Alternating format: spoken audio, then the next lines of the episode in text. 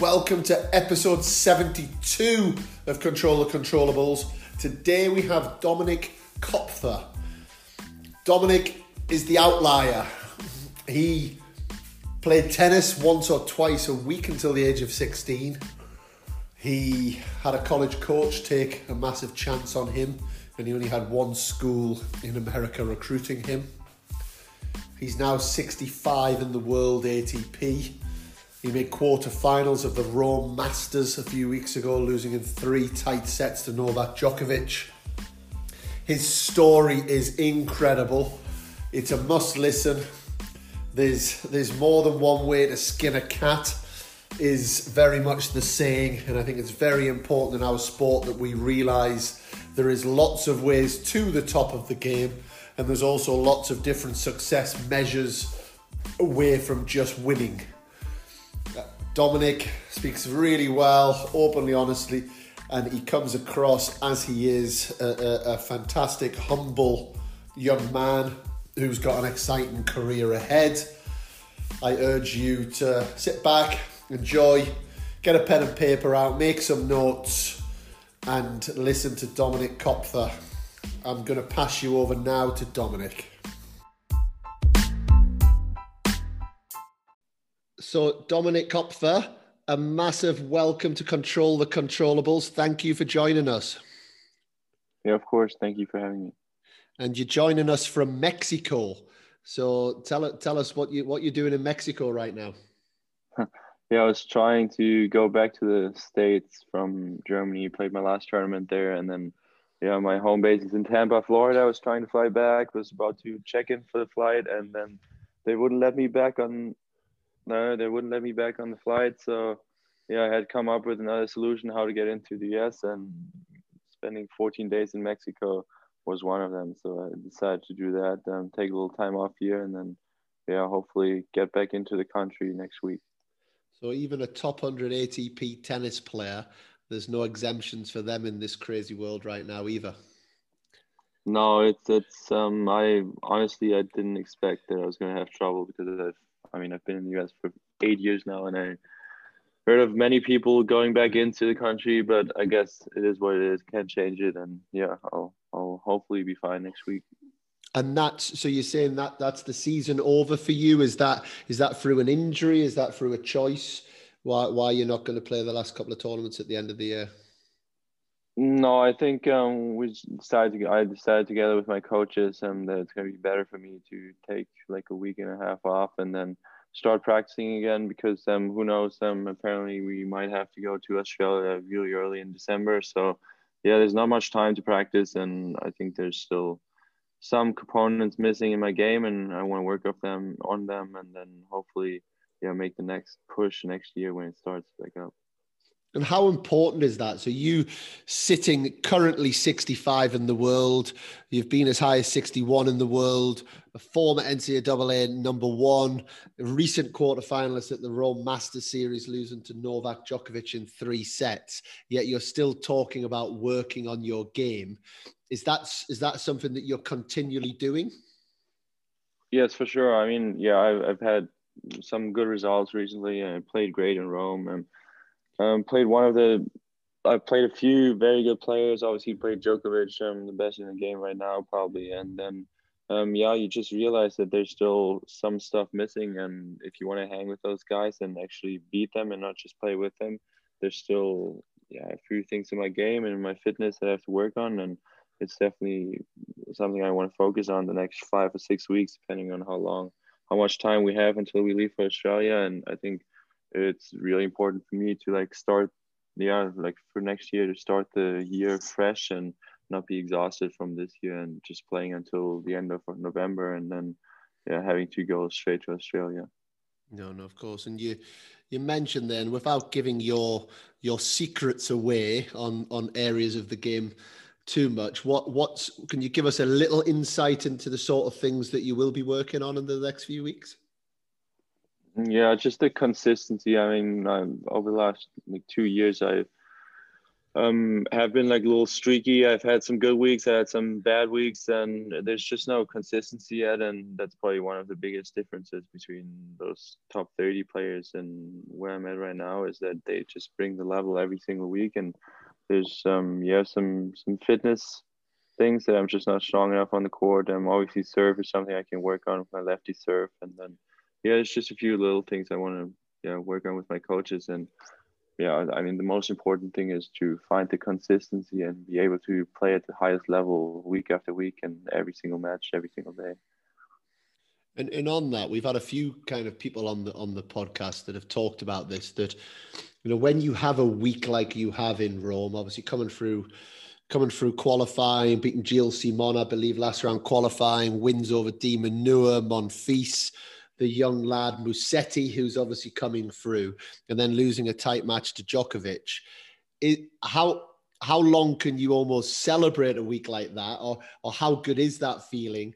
Because we've had people on the podcast that have said you kind of have like a, a one or two minute period where you can almost enjoy the success, but then the mind quite quickly starts going to the next event. And obviously in tennis, we tend to lose most weeks. You know, how how how do you find that and the ability to keep going each week? Yeah, it's not easy, especially it was my I think it was on my, my first uh, ATP Masters um, main draw, so I was all excited to be there and be in the main draw, and then won a few rounds and first quarterfinals, played number one in the world, everything new for me. I've never played any like I think I played one or two top ten guys, so it's all been a new situation for me, and and yeah, it's not easy to like deal with. Um, coming off a good tournament, it's obviously hard to bounce back the next week and just do it all over again. And um, I was excited to play in Hamburg. Uh, I got a special exempt into Hamburg, so I didn't have to grind through qualies, and that was obviously yeah good. And yeah, it's it's always tough to like come off a good week and then be ready for the next week and start at zero because I mean new tournament, new match, um, everything starts from zero. It doesn't matter what you did last week, but I'm I think I did a better job than some other some other tournaments. I'm just taking the confidence with me and just keep staying focused and then trying trying trying my best out there and then obviously lost a tough one to Bautista Agut as well. Um, just a little experience that's still missing. Um, never played those guys before. It was the first time really that I played those top guys, and yeah, I think I learned a lot from it. That's great, and, and and you certainly, and I want to get into that that now. Dominik is is your life. If we kind of look at you, you're almost like the outlier of the ATP tennis world in, in terms in terms of your story. So I would imagine you're all the way through the journey. You're having lots of new experiences all the time. You're obviously adapting very well to them because you seem to just keep making those steps up. But where did this this whole tennis journey start for you? Yeah, I've definitely like took a different route than most other professional tennis players that are currently in the top hundred. I mean, I I always enjoyed playing tennis. I was little, started early. I was like four years old, had a racket, and my parents, yeah, played with me for a little bit. Um, practiced like once or twice a week until I was 16. Um, did well at German championships, and then they obviously decided to play college. Um, didn't do great there the first year. Almost, yeah, was wasn't very good. And um, yeah, I just I enjoyed being in college, enjoyed being around teammates, and yeah, worked hard in practices. And then the last two years in college, obviously, were really good, and I decided to take it, yeah, give it a shot on the pro tour and yeah, the first year or two was obviously different. I mean, it's it's hard coming from college and playing in a team, being around teammates, and then having to yeah travel on tour every single week by yourself and having to take losses every week. Um, I wasn't used to that, and it was definitely yeah a big change for myself, and it, it wasn't easy, but yeah, I slowly adapted and got to yeah take take a lot from I think college experience really helped me to yeah take it into like on the pro tour and like try to like get my ranking up there. You have so casually just dropped in that i used to practice one to two times a week till i was 16 yeah i, I did a lot of different stuff. I, I did a lot of sports. Um i was skiing and where i grew up there was a lot of yeah a lot of snow so it was snow about like four or five months a year. So I did that a lot. I was I was golfing. I was obviously playing soccer. Coming from Germany, everyone plays soccer there. So I did a lot of different stuff. Um, my focus wasn't really on tennis. I mean, I really enjoyed playing tennis. I I had a lot of fun. I played a lot of club tennis. Never played junior ITFs. I played some prize money tournaments because there's quite a few in Germany, and yeah, I just didn't really think it was a possibility for me to like be a professional player. I mean, it was always a dream, but it was very unrealistic because I was just not good enough. I was 15 in the junior rankings in Germany, and I don't think I've ever been top 10. And then unexpectedly made the, I think they've made the finals under 16s um, out of nowhere, my first German championships, and then I kind of started picking up a little bit because I had the goal of yeah playing playing college tennis. I thought it was a good chance for me to yeah combine education and you know playing tennis at the same time and getting better. And then obviously even the first two years in college i didn't really have the goal to be a professional tennis player. And then after i started winning a lot of matches um, got my rankings up in the college rankings as well. Give it a shot and yeah. And again though but i guess the, the question in my head and i'm sure in all the listeners heads as well dominik it's obviously your life. So you've lived it and maybe haven't thought too much of it. But if we look at the tennis world in general, there is an obsession with early specialization. There's an obsession with hours and hours on the tennis court, competing, playing, you know, all of these things, fixed programs. And there you are strolling in, playing a couple of times a week, playing different sports. How how did you become so good? Because you still made final of nationals Germany under 16 which is still a very high level of tennis. So, how were you so good when you played so little? I don't think it's necessarily disadvantaged when you're younger um, to just do different sports. I mean, you develop a lot of, I guess, different skills, different ball skills, and yeah, I I, I really enjoyed playing tennis. And what I saw when I was younger, like a lot of people practice a lot and they just they quit tennis when they were 18. They had enough of it, and that just wasn't the case for me. I always wanted more, and then yeah, kind of um, just went with it. I I I was talented. I I I guess it doesn't it doesn't work without talent, but I also I think I I was always a hard worker. Like every every every physical activity I did, I, I gave it my all, and I think that helped a lot. Just developing like different things, like playing different sports, playing soccer, playing playing um, golf and skiing a lot. I, I was just I wasn't too focused on tennis, and I think I just had I really enjoyed playing tennis, and I think that gave me the chance to yeah continue playing tennis in college and actually enjoying it and not feeling like it's a I have to go to practice today. I, I actually wanted to go to practice because I just haven't yeah I just didn't practice as much as others, and I think yeah. that there was kind of a dis- uh, advantage doing my yeah college years i think and in terms of you know and i guess the other the other one that comes into my head uh, is I'm I'm certainly a believer that in order to kind of bring it every single day, we we need to have a purpose and a reason why we do things. So if I share a little story, how accurate this is, I don't know, and you might tell me different because he's he's from Germany, but Benjamin Becker, I was I was in college at the same time as as Benjamin, and the word on him was that he wasn't a big fan of tennis, as such as a player. However, he said to his college coach at Baylor early on, "Look, I'm not a massive fan. I don't particularly like practicing. However, I want a full scholarship, so I want to do whatever it takes for me to keep my full scholarship." and he obviously did that and then got to the stage where he thought right well i can make some money on the tour. So off he went and played on the tour. What was what was your driver i guess your purpose your reason if at that stage you weren't thinking about playing professional tennis? Um, i really enjoyed playing college tennis just because of the team environment you're in. I mean you're around eight other young guys and you have a pretty professional environment I wasn't used to. We had a physio, two coaches, a strength coach. So that was one of the reasons why I think I had a good time just pushing myself and working hard on court and off court as well.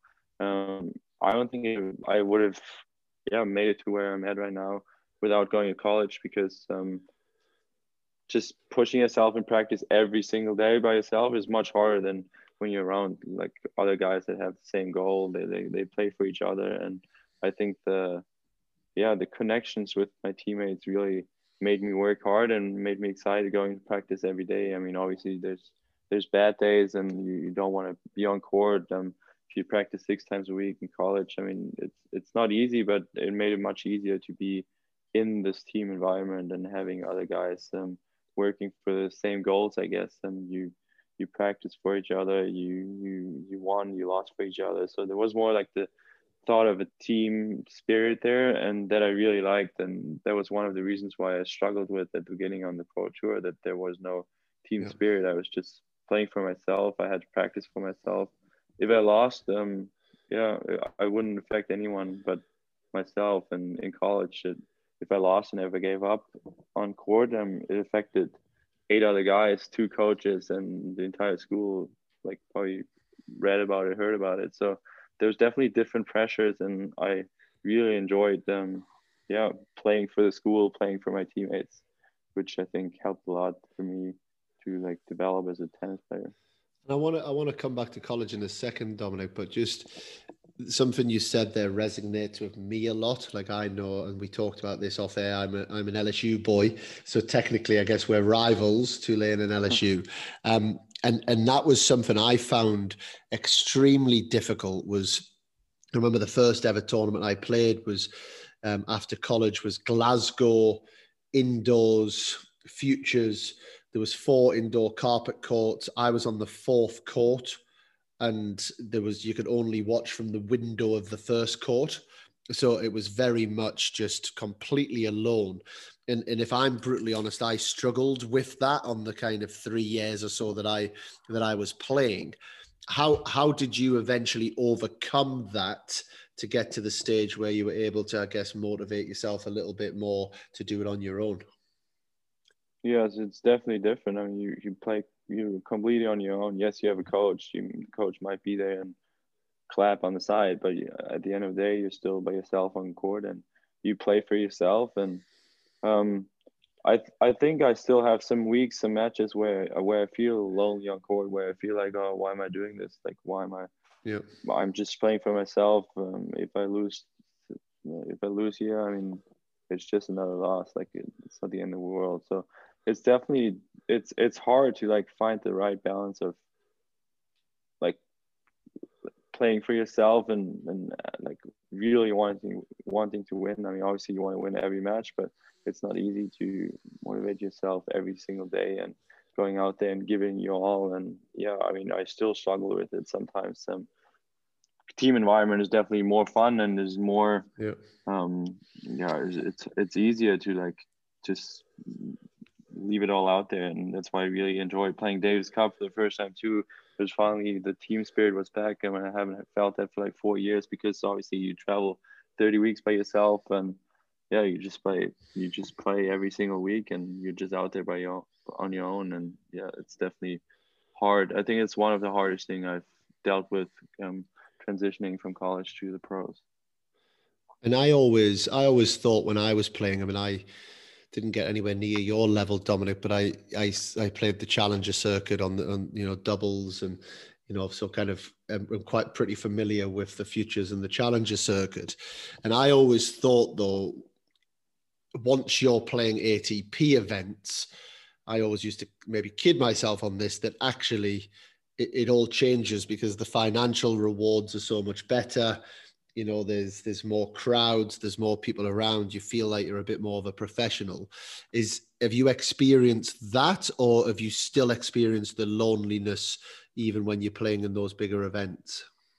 Yeah, it's definitely true. I mean, growing up, that was the dream. The dream was to play all the Grand Slams. The dream was to win big tournaments, to play on big courts, big stadiums, and then obviously now I get the chance to like actually do that, play biggest tournaments in the world, and there's still this kind of always wanting more. Like first, I thought when I started on the Futures Tour, I was ranked like 2,000 at zero points. Um, then I got into the top thousand and it wasn't enough. I always wanted more. I wanted to be top 500. I wanted to be top 200. Then once you get to top 200, you want to be top 100. Now I'm whatever 60 in the world, and I mean, it, there's no like complete fulfillment ever. Like you yes. always want more. You you're trying to, yeah, I mean, you're trying to get higher and higher and higher. And I'm sure, like even Djokovic. I mean, the guy has won um, so many so many I mean, he has, has accomplished everything, and he's still wanting to win more and more and more. It's kind of like an addiction. Yeah, you never want to stop, and you, you there's no real fulfillment, and that's that's the hard thing. You gotta find, um, yeah, you gotta find, enjoy those moments when when you actually win matches and when you win tournaments. I mean, it doesn't happen often that you win tournaments. Maybe once a year, twice a year, and um, yeah, it's, it's it's it's definitely important to find the balance of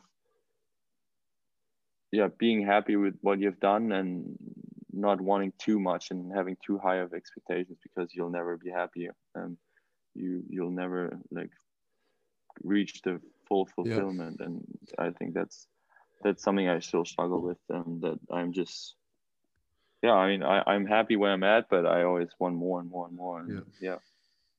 It's such a good insight that is Dominik, and I think it's like the the way that I've always thought this, and I know it's it's a little bit of a cheesy way of putting it, but everyone is so obsessed with the destination, and and actually when you get to that destination, it's maybe not quite as rosy as we think it's going to be you know and we we spend all of this time or some people spend all of this time almost so unhappy throughout the journey thinking it'll be okay.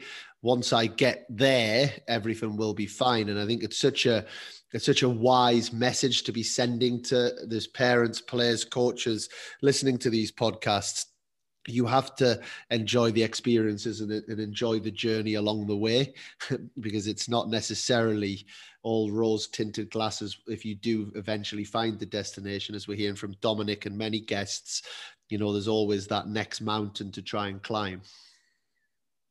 Yeah for sure. I mean the expectations have changed so much. Like when i first started my expectation was to qualify for a future and then you qualify for the future the first time and you get to a challenger level and your expectations your goals change and it's just never ending. Now I'm 60 in the world. Now I gotta make myself new goals. Like the new goal for next season has to be an even higher ranking, I guess. And it's it's yeah, it's it's hard to like find the right balance of being happy and having still the drive to like get better and improve. And will you sit down? How will you go through that goal setting process? Will you will you sit down with your team? Is that something that you're always reflecting on yourself? Um, how how does that get done?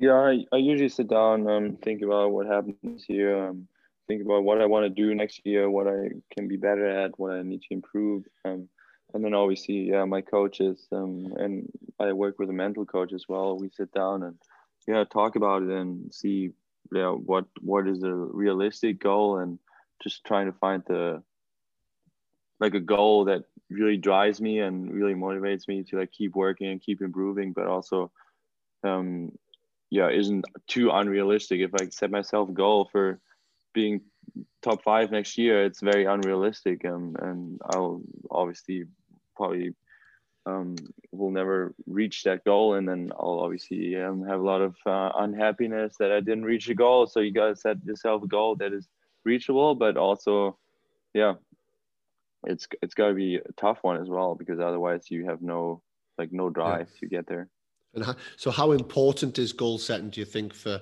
I guess I'm, I'm aiming this a little bit more at, at juniors and parents from a, from a young age. Do you think it's important from a young age to have goal setting in place? Yeah, for sure. I mean, I looking back, I didn't do that at all. Like even in college, I didn't really do that much. We did it as a team, but never like really individually. Um, I didn't take it as serious. But now, like that, I've been around on tour for like four years now. I'm, I'm, I'm starting to realize that definitely helps you. Like during practice as well, you have a tough day in practice, and you gotta remember your goal. Like you know, you know where you want to be at, and you you have to work hard in order to get there. And I think that's one of the most important things that drives me every single day on court. When I have a bad day, when I get pissed, um, I I, I think about what I want to do, what I want to reach, and what it takes to get there. And I think yeah. um, having goals, um, having something in front of you that you work for is definitely like like a good tool to have. Yeah. Very good, Dominik. I'll just take you back a little bit, and, and again for the for the listeners as much as anything, Dominik. Eh, when you when you started college, what number? First of all, what number were Tulane ranked in Division One? Do you remember? Yeah, we were unranked. Um, there was Hurricane Katrina. Um, there wasn't a program for four years, so I was the yes. second year back, I think. Okay. So yeah, our team was not very good. I'm not gonna lie. There was it was more there was more partying in school than tennis. yeah. And what a place to party, New Orleans.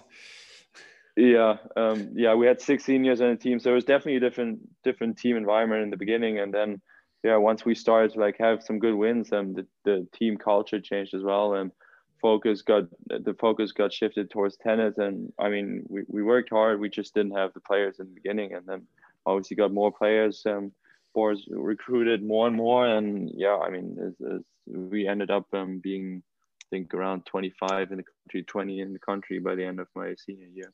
That's an ama- it's an amazing achievement for, for Tulane. That and what number to put the context to it? What number were you playing on the team in your first year? Uh, my first match I played five, okay. and then I went on a winning streak, and they kept moving me up, and then by the end of freshman year I started playing one. Didn't didn't I think I won like 13 matches in a row. Like started playing at five, four, three, and then worked my way up, and then towards the end uh, they started playing me at one.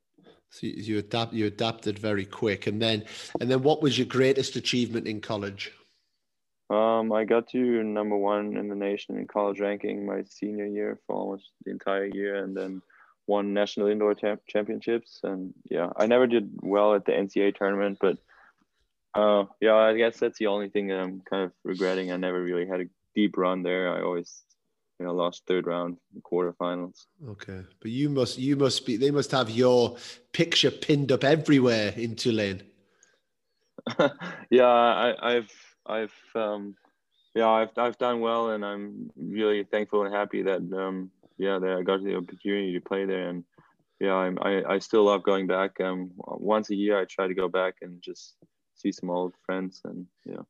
Awesome. And again, for those listening, I guess the connection between myself and Dominik, my my assistant coach when I was at LSU, coach Coach Booras, was then became the head coach of Tulane um, after Katrina, Hurricane Katrina, and he was the one that that recruited you to Tulane and then was your coach for four years. Um, can you say a couple of words about Coach Booras? Yeah, I'm. Uh, I see um, didn't have a great ranking, didn't have any ITF points, played one ITF tournament, and lost first round of quality, so that was a good resume. And then it was hard to find schools that were interested. I had one Division two offer and Tulane's offer, so the choice was very easy. Um, he came to Germany to watch me play for a couple days. Um, I've actually never had played on hard court before I went to the US. Um, I always wow. grew up playing on car- on carpet um, played on clay in the summer, and yeah, he, he came over, watched me play, and he yeah he gave me the chance. He gave me scholarship. Um, it was easy decision for me. I didn't know much about Tulane, didn't know anything about New Orleans. Um, remember the first day he picked me up from the airport, and it was culture shock. Um, I wasn't. It took me a while to get used to it, but I'm yeah really thankful that he gave me the opportunity, and yeah, and I think we did a good job um, rebuilding the program and yeah, it was it was a lot of fun. I had blast for four years, and yeah, I I love going back. Like I said, um, there's a lot of cool people I still talk to here and there, and um, a lot of the Tulane fans or followers, however you want to call it, um, they still come to tournaments like all around the world. I have awesome. pe- I've had people in uh, in Australia. I've had people um, obviously at the U.S. Open. A lot of guys flew up when I had that run um, yeah. a year ago and yeah, it's great to see that connection to Tulane. And how uh, I don't know if you've ever seen the film Sliding Doors with Gwyneth Paltrow, um, but the whole the whole concept of that movie is how different your life can be. You know, if you take if you take one door, you take the other door, and I guess you know for you to get that opportunity where as, as an academy here in spain where we're always placing people into into college and to get a division one college scholarship is a really big deal. It's not a it's not an easy thing to do you know and the fact that you've i guess you've had a coach that's put his neck on the line for you if that hadn't have happened do you think you still would have got there as a professional tennis player? No no chance. I mean I probably would have ended up going to Division Two, but Division Two, I mean, it's obviously it's it, it was actually a decent school, but it was it's not as professional as Division One. Um, the level the level of tennis is good there, but it's it's not the same as Division One. I. I mean, Division One tennis. Um, I played good players um, every single week, and I think that's what got me better. Um, I have played so many matches there, um, week in week out. Um, had good practices, had good coaches, and I don't think um, if I if it wasn't Tulane, I don't think I would have gone into the like to the states and played college tennis. I probably would have just studied at home in Germany. Um, would have um, yeah played club tennis and practice the same as I did before, but I would have never made it um, like professionally. No. Well, that's a that's a massive uh, shout out there for you, Coach Boo. You certainly I never got a chance to say thank you for all the work you did with me back in the day, but you've always been a great guy and a great coach and you know the fact that you can have on your resume forever that you've taken a chance on a young boy from Germany and this this boy's gone on to achieve and he's got so much more to achieve in his career. Um you know you can you can carry on and keep that keep that close to your heart for a long time. You know that that's for sure. And, and in terms of coaches dominik what what do you look for in a coach? What do you need from it as a coach um, now that you're on the professional tour is is that something that you spend a lot of time or spent a lot of time trying to find the right coach for you um, yeah, for sure. I mean, in the very beginning, it was when I started playing on the Futures Tour. Um, it was more about guidance and having someone with me and yeah, telling me how how things are here and tell me what to do and yeah, and then they things obviously have changed. And now I'm working with Ryan Williams and for like two years now, and it's been great. And he's very specific tennis tennis wise um I, have gone much better. I think um t- like there's still so many things we can work on and we work on every day. And yeah i think he, he's great at seeing things tennis wise technique wise sometimes some tactic tactics um some i mean some some i've worked with three different coaches um um the first one was actually ryan's cousin and i had a great time with him. It was it was awesome to like he really showed me um what it takes um to like to get to the next level. And we, we had yeah i thought it was i won the first tournament the first future with him. So i had a good time. And then um yeah i mean now with ryan um he's like i said he's very specific um tennis wise he he tells me what to do but he, it, i think it's also important to have someone that tells you when you act out on court that uh, you need to stop and get it together and he's doing all that and i think that's why we get along really good. And what does it take? So how how have you made it through this crazy crazy difficult sport? Yet so many junior grand slam champions um, players that have picked up their first atp points age 15 haven't managed to do it yet you have what what does it take to make it as a tennis player?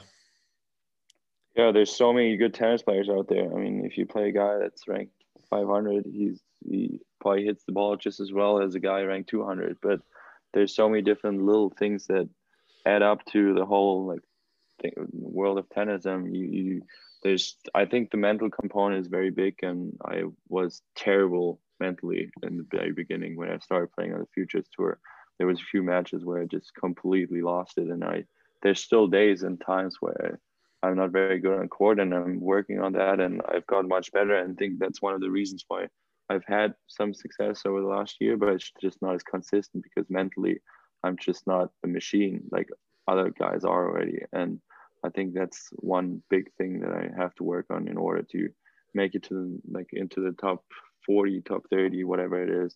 And yeah i mean it, it, it takes a lot. It takes a lot of hard work. It takes a lot of yeah you, you like you said earlier um, you take a loss every single week um, every tournament you play unless you win the tournament but there's only one guy that can win the tournament. So you got to be ready to yeah you got to expect to lose at some point in the week and it's not easy to um, yeah deal with those losses. I mean it's lonely. Your futures you might be in the middle of nowhere. You might be in uh, i don't know where like e- egypt and for four weeks in a row and just having to deal with yourself and then you have to get back on the practice court and think about the next match next week and upcoming tournament and there's always the next in tennis that's a good thing like if you win if you lose this week you can probably play a tournament somewhere next week and make it better but yeah i think that's one of the biggest things I struggled with is overcoming losses. You take a loss and then yeah, you're pissed about it. You're, you're annoyed about it. You're annoyed about yourself, and you know you could have done better, but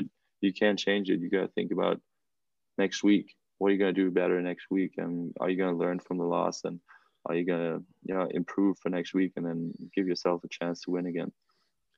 And and on that point, it's very tangible to know if you're forehand is improving. You know, there's there's a very clear way you can use video analysis.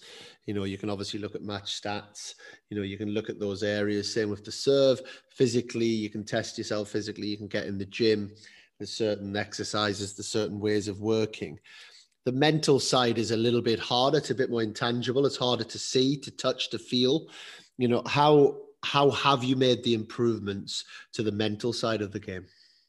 Yeah, that's very true. That's why it's hard to work on too, because you don't see the immediate results. If you hit 100 serves, the next day your serve is probably a little better and you can feel it. But if you meditate every single day, then, then you probably won't. Or if you make your mental do your mental exercise, whatever it is, um, you probably won't see the immediate result. It just like takes a long time to like get there, and that's what's hard, like to like actually be like committed to improving your mental strength. And um, yeah it, it, it it takes some time. Um i've i've done progress. I'm not there where i want to be but um yeah i think just continuously working on it um gets you better. And you can see it in practices. If you practice hard if you're mentally there in every single practice if your intensity is there every single practice it'll probably um yeah um go over in matches. And um, yeah, I think I think if you do good in in practices, it can definitely transform to performing well in matches. And how many people do you think on the tour are working with mental coaches now? I think it's a high percentage. Yeah, I, I think it's more than people think. Um, the I, tennis has been has is such has such a high level right now, and that everyone can play. I mean, it doesn't matter if you, like I said, if you play guy ranked 120 or if you guy play guy ranked um, 30 they're all kind of the same ball strikers. Like there's just little differences where some might be a little better than others. And i mean yeah being mentally at your best um, being in a happy state of mind um, is very important in order to like you know play your best tennis i guess. Yeah i mean i, I i'm a believer that if we go back like 25 30 years there, there probably wasn't that many fitness coaches around. You know, the fitness, physical fitness wasn't actually the the mainstay or, or, or part of someone's kind of day, daily program. And I think in ten years' time, we'll we'll look back and go, can we believe that? we we weren't working i call it mental fitness that we weren't working on our mental fitness you know and i think there was quite a fixed mindset on it that you're either mentally tough or you're not mentally tough.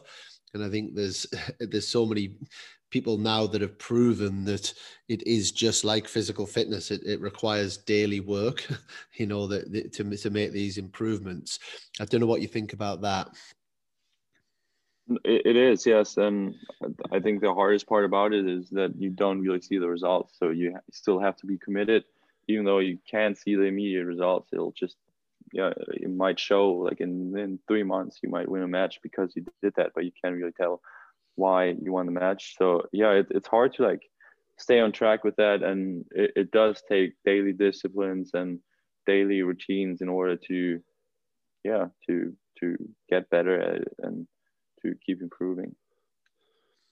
And if you were to reflect on your your journey so far, why do you think you have defied the odds so much at every at every turn?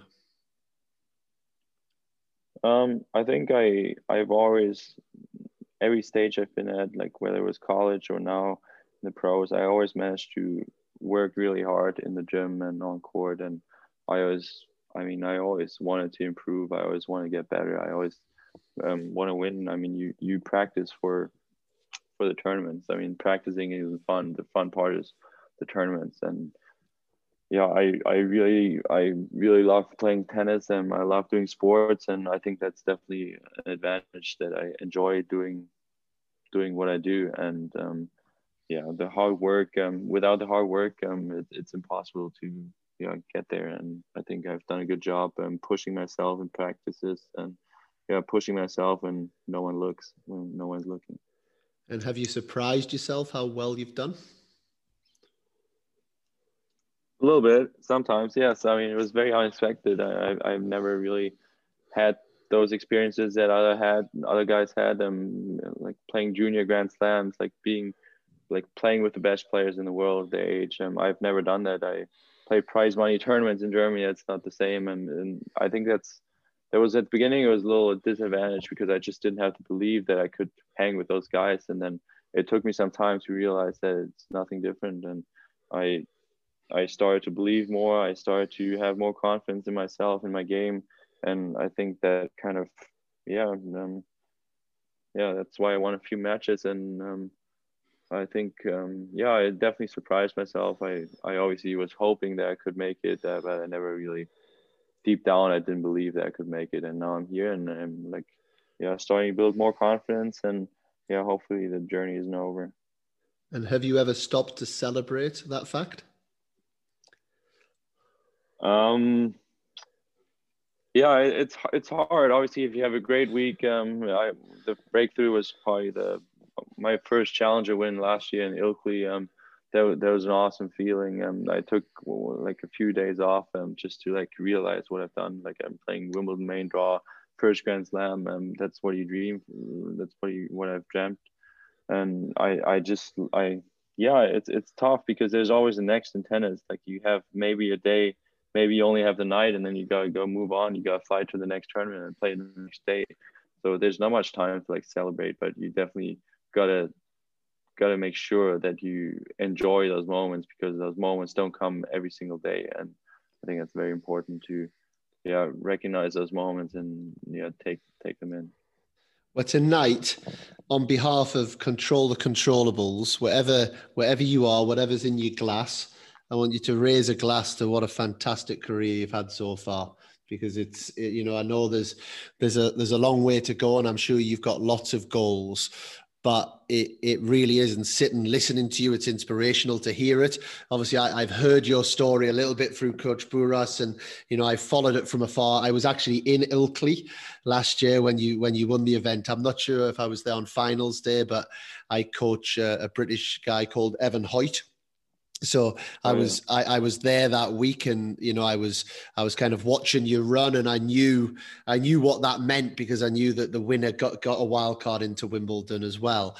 Um, and it's certainly it's it's certainly important that at times you do just stop because it's it's been incredible so far and it's been brilliant hearing about it today. Um, so I'll be raising a glass alongside all of the control the controllables listeners late, later tonight. Yeah, thank you. Thanks, appreciate it. And a couple more questions, Dominik. One, uh, uh, I guess along this a similar sort of topic, really, of like you've maybe surprised yourself of, of what you've achieved. Is there any players that have surprised you that they haven't come through that maybe you've seen them at the challenger tours and thought they are on their way to being a top 50 player in the world that haven't got there um, I mean, there, there's so many. I, the the challenger level, there's so many good players, and I mean, it takes a little, uh, like a little luck as well. I mean, I got I got lucky now with the the COVID thing that my U.S. Open points stayed on, and there, there's so many different components that add to the whole tennis tennis world. And I think, um, yeah, there's a lot of good players and a lot of players that have the potential. Maybe some of them don't work as disciplined as others, which might be a reason why they don't make where they haven't made it yet. And yeah, there's it, ta- it takes a lot. There's a lot of um, a lot of different things that you know just that you know add to it. And I think um, maybe some players that have made it um, haven't found the right mix of things, the right balance of things yet. And yeah, I, was lucky enough to have a few good weeks to put together a few weeks, re- a few good weeks uh, at the right time and yeah, I, am just very grateful that um, yeah that I'm here now and uh, found found a way to mm, like manage manage my career, I guess, and find the right balance of things. Very good. And in your young career so far, what would you say your greatest experience of, experiences have been? Uh, it was definitely last year at the US Open, um, playing, yeah, qualifying for qualifying for the first time for Grand Slam. Um, then my mom was there, like playing in front of family, and uh, a lot of Tulane people came up. I mean, by the end, there was like 60 people uh, that just flew up there to watch me play, and that was um, obviously playing playing on Louis Armstrong was was a great experience, and uh, yeah, I'm I loved it. I played Medvedev. Um, it was a great great experience, and I think I took a lot from it, and yeah, kind of yeah gained confidence through that as well. And you also took down the big man, huh? You managed to break his serve a couple of times, Reilly Opelka. yeah, yeah. It's not it can't be easy facing that serve. Uh, no, I've, I've actually played him before the US Open. I played him at a challenger. I lost seven six in the third set, so I, I kind of knew him. I think that was kind of an advantage. I wasn't too nervous. I knew who he was, um, and that definitely helped me, like like handling the moment better than probably playing some guy I haven't played before. Yeah, and I remember seeing him at a challenger maybe three four years ago, and I spoke to a couple of the British boys, and I said, "I'm telling you, this guy will definitely be top thirty in the world." And they're like, no way, he can't, he can't hit the ball. I said, it doesn't matter. Look at, look at his, look at it. You can't. It's just incredible that people aren't going to be able to get that thing back, you know. And he seems to have gone from strength to strength. Yeah, he, he's gotten very good off the baseline too now. Like it's very dangerous to play him because he plays so aggressive and you, you just constantly you're so much you have so much pressure serving that it's you almost yeah crumble apart. And who do you think is going to be the next Grand Slam champion? And you're not allowed to say yourself, coming from the next generation of players. Uh, probably Rublev, to be honest. I mean, he, what he's done this year is very good. I mean, he, he had the guy doesn't lose right now. And he, I, I like watching him play too. He's super intense, and yeah, he, he's definitely one of them. I think could that could win one of the yeah. slams. And when you say super intense, again to juniors watching, I would imagine it's the same on the practice court, eh? Yeah, yeah, for sure. I mean, yeah, intensity is very important in tennis, and whatever intensity you bring in practice, you probably are able to bring in matches as well. And think that's one area I can still work on as well. Just practice more intense, and then being being able to play with the same intensity during matches. Because if you don't practice it, um, how are you going to have the confidence that you can do it in matches? So. And what would one piece of advice for a tennis parent be for you? I think um, a lot of tennis parents, I, I, was lucky that my parents never really pushed me, which was one of the reasons why I did a lot of different things. Um, I think it's important to let the kids do whatever they want to, like don't force it. them if they if they don't want to practice five times a week, and that's fine. And you're not gonna not make it because you didn't practice five times when you're like 12 years old and it, it's it it takes a lot of fun out of them if you make them make them do things they don't they don't like and i think um, the fun should always be priority and if you have fun playing tennis then there's a higher chance that you'll work harder and that you that you really enjoy what you're doing and i think that's very important what about for a for a young player a young player, I think um, it. I don't think it matters really whether you're number five or number fifty when you're like twelve years old. Um, like you might as well be. There's like you said earlier. There's there's been a few Grand Slam junior champions that have never made it. Um, it doesn't mean anything. I mean, it's it's different. Obviously, it helps if you if you're a good junior player. You have um, yeah, that's a, that's a good start, but it, you you're not gonna lose it when you're 15 years old. Um, you you just have to you have to continuously work on on on your game and don't think short term, like think long term. Um, think about what you can get better at and what can help you once you like turn pro or whenever you go to college and then turn pro. Like there's there's a lot of things that um, come into play, and I think it's it's important not to rush things. It's a great answer, and it's it's one of the reasons I just love your story because I think we don't we don't hear enough from from people like yourself you know on your story. And again you you sound like such a humble guy who's just going about your your own business.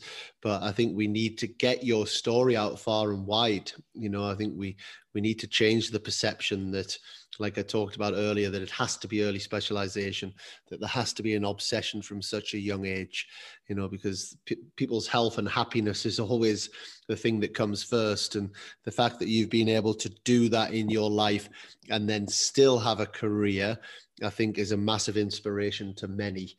Um, so thank you for your time, Dominik. It's been amazing. You don't get away without doing our quick fire round, though, which is tradition. Right. Control the controllable. So are, are, you ready?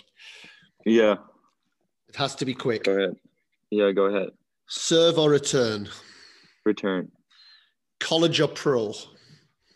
College. ATP or Davis Cup? Davis Cup. Injury timeout or not? Not. Good. I like it. You're with me. yeah. five sets at a slam or not? Five sets. You're also with me on that. A PTPA supporter or not? Uh, not sure yet. I mean, yeah, there, there's some good there's some good things that they want to do, but I mean, it's all still like in the very beginning, so it's hard to say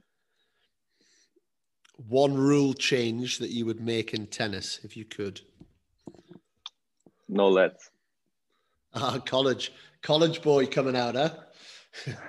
yeah, I mean, at the smaller tournaments, it's like the referees are terrible, so you might as well just play whatever that you have.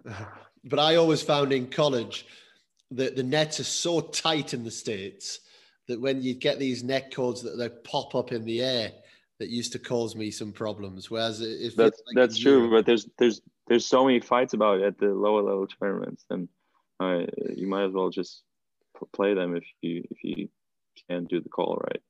Absolutely, that's what I feel like. Yeah.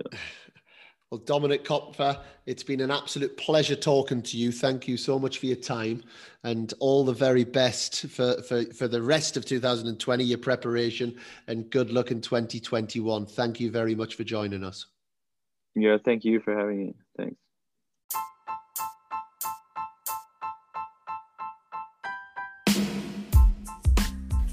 Big thank you to Dominik Koepfer for coming on the show. Appreciate your time, Dominik, and hope everyone enjoyed that. Uh, yeah, I guess my, my takeaways from that, he's, he's, he's done it obviously a different route. I think time and time again, we're seeing this ownership come through that you know players play because they want to play you know? The players don't play because parents want them to play and i think that's a, a massive takeaway. I also am taking away the importance of other sports once again. You know the, the skills in tennis can also be learned at an early age through other sports and, and complemented and enhanced even. And, and i think if you are a player or a parent that's got your child just doing tennis, you know, maybe stop and think about, you know, their overall development, one in terms of an athlete and in terms of a tennis player, but also two in terms of their social development and their ability to to be a happy happy healthy person which is ultimately the number one goal. And that comes out yeah, my last one is even though somebody like Dominik is 65 in the world, it's funny how hard they find it to celebrate their own successes and how they can be a little bit caught up in that bubble of, of being a tennis player and, and always thinking about the next destination. You know, and I think it's important that we remember tennis is the vehicle, it's not the destination. And, you know, not that Dominik would take me in his corner, but if he was to take me into his corner, that would certainly be a mindset that I would I would work on with him. You know, and I, just because these players are on the television, don't think that they've all got it sorted. You know, they're obviously fantastic athletes, fantastic people, but there is there's obviously margins which he knows, and he's he was very open on that, and he's working on his game and it's never the final article, you know, he's still going. So lots of insights, a few of my thoughts. Uh, as, as always, a big shout out to you all. More and more people reaching out. So thank you for the kind words. Thank you for the support on the podcast. thank you for the fantastic ratings and reviews that I'm starting to see go up. Um, that's greatly appreciated. I guess not necessarily for us as such, but just to help other people to, to get this knowledge. I think they're in- incredibly educational hearing these great people in our sport talk. So um, have a great week wherever you are and look forward to bringing our next podcast in the next few days. Take care, guys. I'm Dan Kiernan. My co host is John McGann. We are Control the Controllables.